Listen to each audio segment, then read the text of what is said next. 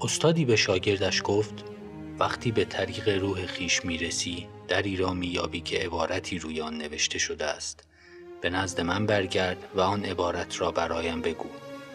شاگرد جسم و روحش را وقف جستجو کرد و یک روز به آن در رسید و به نزد استاد بازگشت.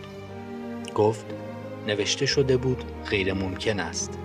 استاد پرسید این جمله روی دیوار بود یا در؟ شاگرد پاسخ داد روی در. استاد گفت خب پس دستگیره را بگیر و در را باز کن. شاگرد اطاعت کرد. از آنجا که آن جمله روی در نقش شده بود وقتی در به کنار رفت آن جمله هم کنار رفت. در کاملا گشوده بود. شاگرد دیگر آن عبارت را نمی‌دید و به راه خود ادامه داد.